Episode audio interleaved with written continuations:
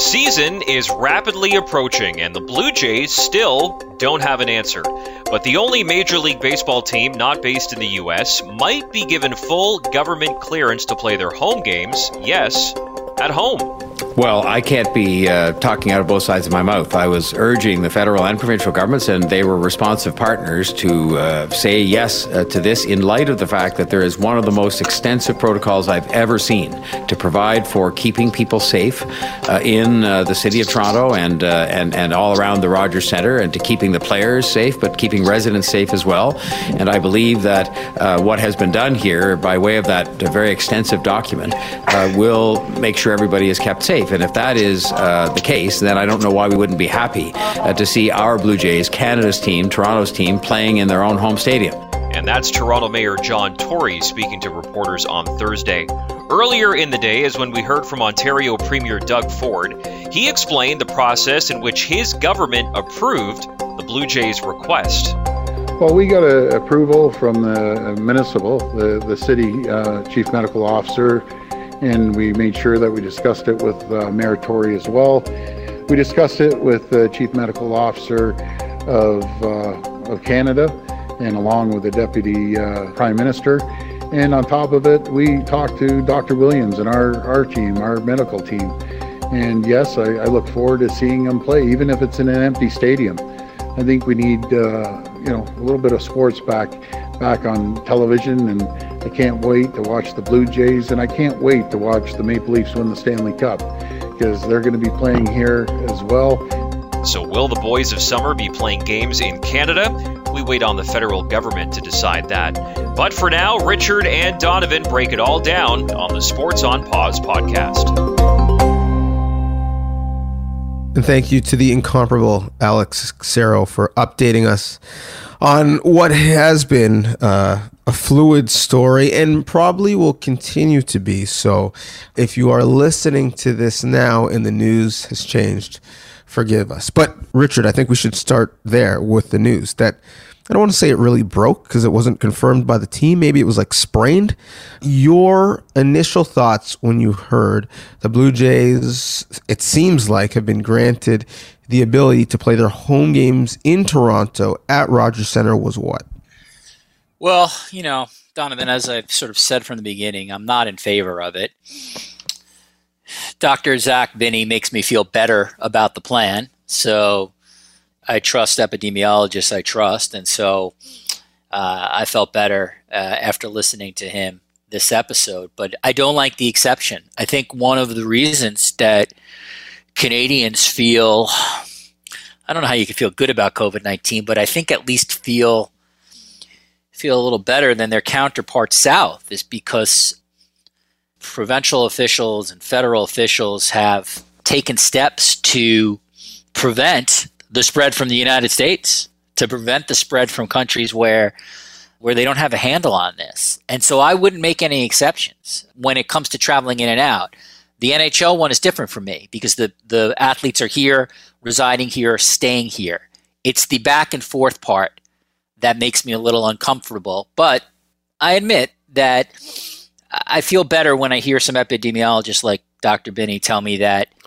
I don't see a huge public health risk to the people of Toronto from this, which is uh, so I, I, actually understand why the provincial government uh, made the decision that they did, and, and we'll still have to wait on the Canadian federal government. But it seems crazy at first, right? To have a special carve out for MLB players where they don't have to have a, a quarantine and they can cross the border, but no other Americans can. But I would urge you to think of it not as a carve out for MLB players specifically, but as a carve out for a group of people who are being tested every other day now, I mean, because of the time that it takes a test to come back, you know, 12 to 48 hours, hopefully closer to the 12 to 24 hour mark. But, you know, nobody can guarantee, uh, because of the turnaround time and because of false negatives that nobody infected is, is getting on that plane. But that's why you have these kind of multiple layers, right? You're tested before you get on the plane. You'll be tested at some point after you arrive and are flying into hopefully a uh, private or executive airport getting on a private bus, going to a hotel, presumably very, being very strictly quarantined in that hotel, uh, having almost no face to face contact with any Canadian citizens except for when they get on the field against the Blue Jays. And then they will be mostly uh, social distancing as baseball tends to allow. So I think that there's both a lower than the average American risk of one of them being a case and moving the infection into Toronto. So there's uh, there's a lot of steps that go into and a lot of layers that go into um, preventing this from becoming a large public health threat. So look, I wouldn't have blamed the provincial government if they said, you know what, you're still coming from the U.S. That area is. Uh, it has a lot of virus, which we do. We've done a very poor job of uh, of controlling COVID nineteen. I wouldn't have blamed them if they said, you know what, we don't want the risk. This isn't worth it. But I also don't blame them that they said that this is okay because I think there's a lot of safeguards in place that uh, that prevent this from being a big public health threat. But I would not have allowed it. I would have politely told the Toronto Blue Jays that they have to play elsewhere and in the United States for their home games. So I'm torn and I'm of two minds. And here's why. As a fan of the team, as someone who loosely covers the team, but certainly has colleagues, friends who covered it very closely, who, who have you know friends who work for the organization. I'm happy they're here. They're much safer here. There's no question that they are better in Canada, where we're seeing two to three hundred new cases a day, than they are in Florida, specifically in Dunedin, where you know in that part of the country we are seeing 10,000 new cases a day or better off anywhere in the United States. I mean, Buffalo is also an option. Where in the United States as a whole, we're seeing 60,000 new cases a day. So, just to underscore that point, you could take all of the new cases in the United States in one single day, 24 hour time period, and you couldn't fit all of those people in the Rogers Center at one time, the place that's going to be empty for safety precautions while the Blue Jays play baseball. So I, am certainly happy that they are in a position to succeed being in the friendly confines of the Rogers Center in Toronto and they're going to be safe. But as a citizen, as a taxpayer, as someone with, with a Canadian passport, I'm not happy. I don't feel safer today. And, and there's levels to it. Do I feel much more in danger? No. But if one more person, one single person, gets the virus because of it, then uh, to me, that's a risk that's just not worth taking, especially when you've asked people for months to make lots of difficult sacrifices for the greater good. And then you're going to have this exemption for this industry. And it would be different if it was just like the NHL, where it's a bubble and people were coming and quarantining and basically acting like they're Canadians returning to Canada for the foreseeable future and they were tested stringently and they would never need to leave their confines because everything would be provided all the time. That's one thing and that's an exception I think the country is willing to make. But having different teams come here for 3-day stints and really not having a great recourse if they don't follow the protocol strictly, I think that's just not worth it. And if you're drawing eh, you know the distinction on saying okay that's okay for major league baseball what if Broadway shows say, hey, we want to come and do the same thing? What if actors and commercials and, and filmmakers say, we want to start shooting in Toronto? That brings money and economy, it, and they say they're going to be doing the same thing. Where do you draw the line when you start to open the Pandora's box? So even though, just as you know, Dr. Binney indicates, these people are tested stringently, and for the most part, they're going to be safe. And in fact, you know, they're probably going to be tested more readily than the Canadians that we are going into salons with and, and going to patios with. Look, I have more concerns about MLB coming back in general because of taking away some tests and testing capacity from the broader public and resulting in uh, in, you know, no matter how much they wish it weren't so, some people could get their tests back faster if we were dedicating the testing capacity that MLB has built and has invested in on its own.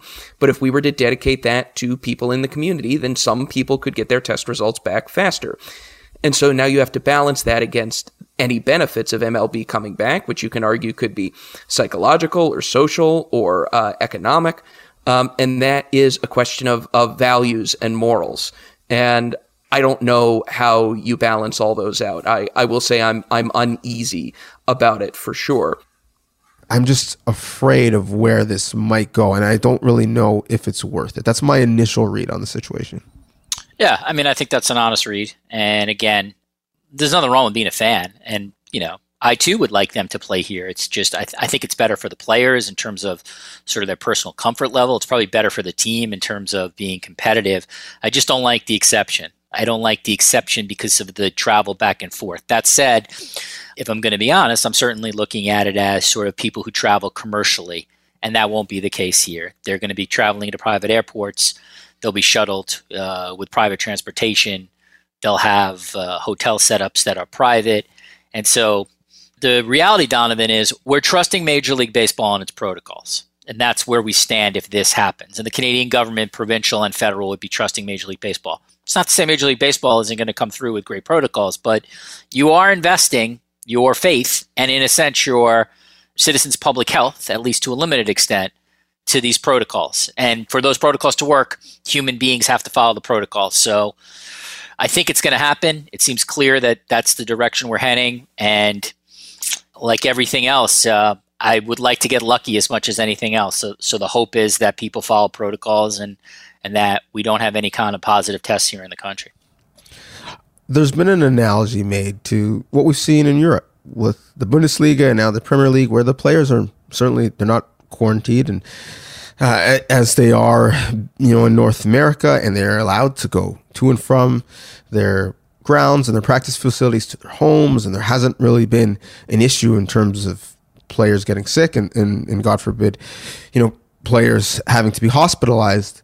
I think the difference is Major League Baseball teams are not coming from Europe. They're coming from the United States. The single place uh, that is dealing with this the worst, not just by the numbers, but by the fact that many politicians who you trust to safeguard the public from this virus are acting like the virus doesn't exist, acting like Dr. Fauci is the one who's made mistakes in how we handle said virus. And I think that's my main concern. And I just let's do some role reversal because I do think Canadians feel like they they don't want to penalize the Blue Jays for happening to, to be in Canada and the fact that you know we have been so strict in terms of how we deal with the virus in this country. Let's do a role reversal. Let's imagine that there were sixty thousand new cases a day in Canada. Tough to consider given our population, but for this thought experiment. And let's imagine there were 200 to 300 new cases a day in the United States. Would the opposite happen? If there were hub cities for the NHL in Vegas and Chicago, would Donald Trump and his administration allow Canadian NHL teams to go back and forth? I don't think so. Would they allow the Blue Jays to come in for series without, you know, quarantining for 14 days? I don't think so. So I, I just don't know why, you know, and I, I'm speaking, you know, as a Canadian specifically, knowing that we have an inferiority complex with many things, Richard. I don't know why we need to make amends because we don't want to penalize our baseball team. I think the the health and safety of the entire country is much more important than the wins above replacement that we may or may not, you know, lose or gain if the team is playing in New Hampshire or Buffalo or Dunedin. I don't think there's any question that the U.S. would not allow the situation in reverse. Um, part of that would be political, and I think um, it would be politicized, and I think it'd be a very tough thing for any politician to do. But I think you make a really good point, and I think that's an interesting thought exercise because I think if it's going the other way, I don't think it's it's being accepted at all. But I think Donovan, at this point, I think we have to accept that this is likely to happen. I don't know if government officials come out and sort of make at least a, the provincial part, the province part, public without the federal part, obviously happening down the road. And so, um, a lot riding on this when it comes to the Blue Jays organization, Donovan. They're, you know, each team obviously is responsible for its own protocol, but the Blue Jays, in a sense, if this goes awry, will be blamed because they asked for this and and they asked for the special exemption. So they have not only responsibility for their own players, but in a sense, they have responsibility for anybody heading to Rogers Center. It's going to be certainly one of the interesting stories in sports um, over the next two months, in addition to the actual play on the field. That's what makes it very intense to process because, on the one hand, we're going to be so excited about watching these games and it's a young team and they're really interesting. But on the other hand, there's this larger subtext that's that sort of shadows everything, and it's all being played under the guise of a pandemic. And so we watch and we see and we hope. Yeah, the, the other aspect that Dr. Binney touched on is well, okay, well, what if the players break the rules? My hope and and I'm kind of wondering if the provincial government or the federal government will institute any additional security regulations or anything like that in Toronto that would make it harder to uh, sneak out of the hotel or violate quarantine or anything like that. Uh, I would not blame them uh, if they did because you you should be very very concerned about that, and it would be you know, an extra shame if MLB somehow sparked an outbreak in a country that had done a much better job than us of uh, controlling the virus. So I would be concerned about that. It's the biggest weakness. I don't know how concerned to be about that, and I hope that there are extra procedures put in place and that everybody is uh, is extra careful and, and extra respectful uh, when going up there and crossing the border. And another concern I have is just well, how much teeth do these protocols have to to enforce if you know said all-star second baseman for an NL East team says I'm going out tonight. Uh, is a security guard really going to be able to stop him? Are they are they going to be at every stairwell and uh, you know exit of said hotel? And and on the flip side if they are bringing the party to the hotel if you will or or bringing food to the hotel and as we've seen for some reason NBA players needing to order Postmates at at all times, even though they have gourmet food at their beck and call. I, just don't know what sort of teeth you know these regulations have because I do not think Major League Baseball teams and front offices are going to be self-reporting their own players if they're not abiding by uh, these rules. So we shall see. It is a fluid story. It's one that we will continue to cover right here in this very space, and it's one that you'll continue to cover daily on Writer's Block.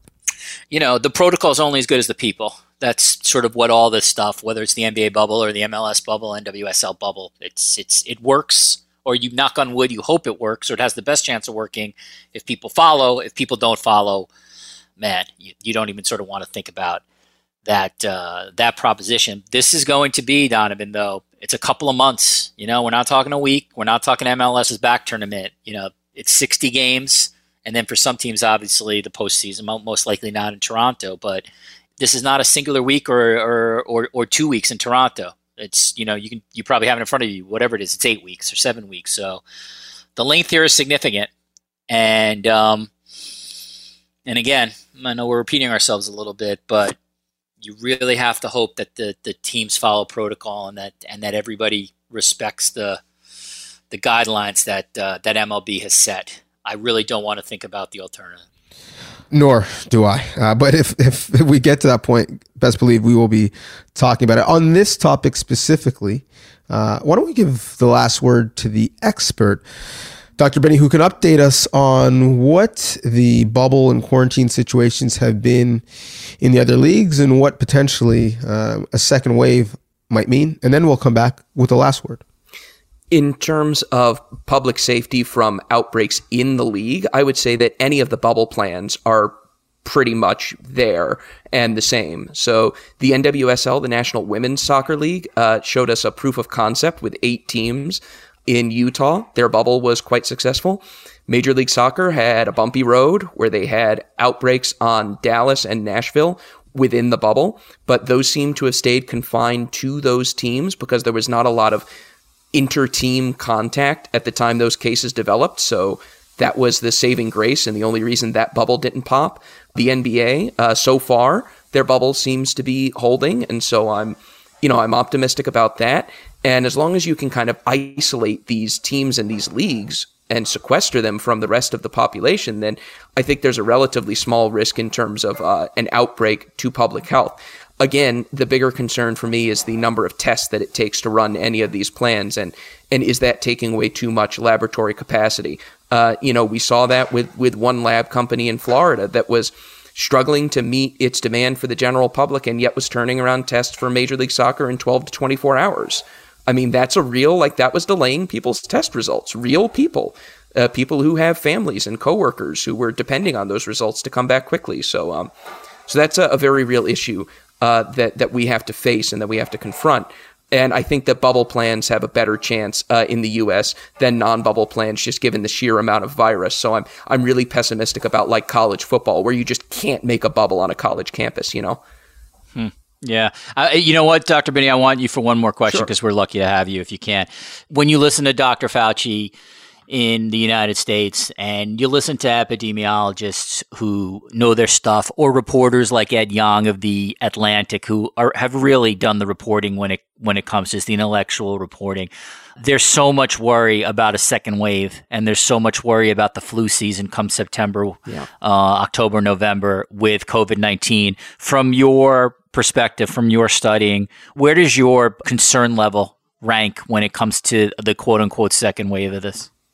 Yeah, well, first of all, I can't say enough about Ed Yong, who is an amazing reporter and has been one of the absolute best, if not the best, journalistic voice on COVID 19. And of course, Dr. Fauci, despite what uh, some of our leadership here in the US would try to have you believe, is an incredible man, an incredible physician, an incredible public servant, and public health expert.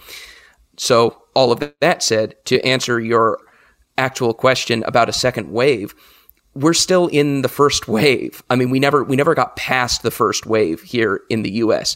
We sort of started on a downslope, things were looking okay. We kind of let our guard down and now we're spiking again. So it's not like we went up and then we went way down and now we're up again. So I struggle with whether it should be called a, a second wave or not. The way that I'm envisioning it, and and I guess we'll see if if I'm right to think of it this way, but I think a number of my colleagues think of it this way too is there's going to be a seasonal effect of COVID 19 if we're assuming that it behaves like other uh, coronaviruses, which will be, you know, I sort of see an across the board worsening. So places that are doing great might shift to doing okay, and places that are, you know, on edge could teeter off into absolute chaos that would be my suspicion for what happens when the weather turns colder and we get into flu season and, and potentially deal with that double whammy as well, getting into uh, October, November, and December. So I suspect it's going to be just an across the board worsening rather than going from like good to, oh my God, a second wave, if that makes sense.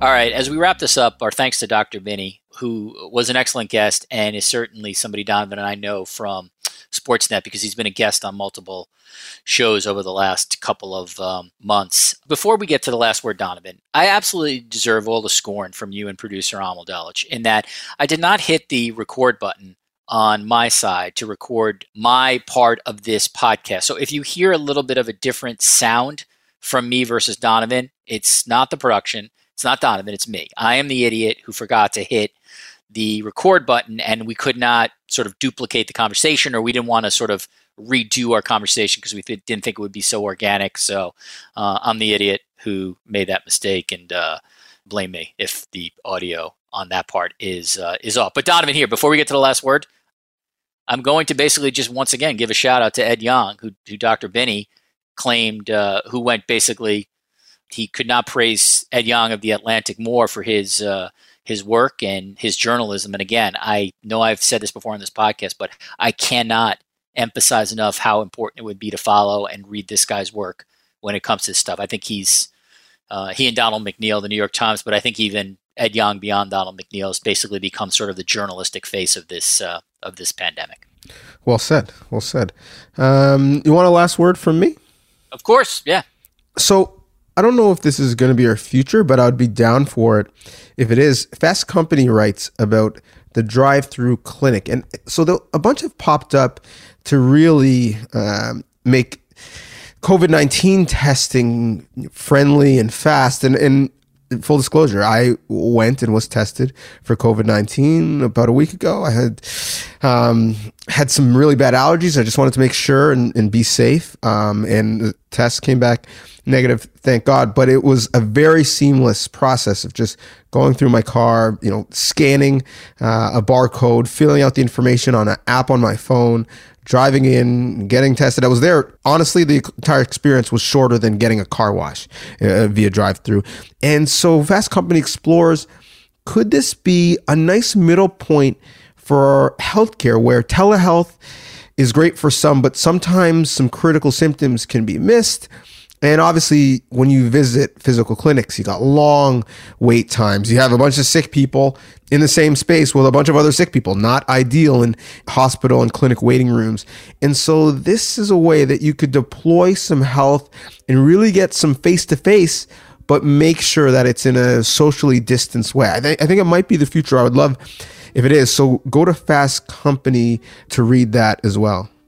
And just a housekeeping note, uh, you know, I'm sure people are consuming this in many different ways in many different spaces, but the cadence of how you consume it is going to be a little bit different. The show is called Sports on Pause. And as we now know, sports are slowly becoming unpaused. And as they do, we're going to scale back how often we do this because we never want to reach and just do a podcast for the sake of doing one.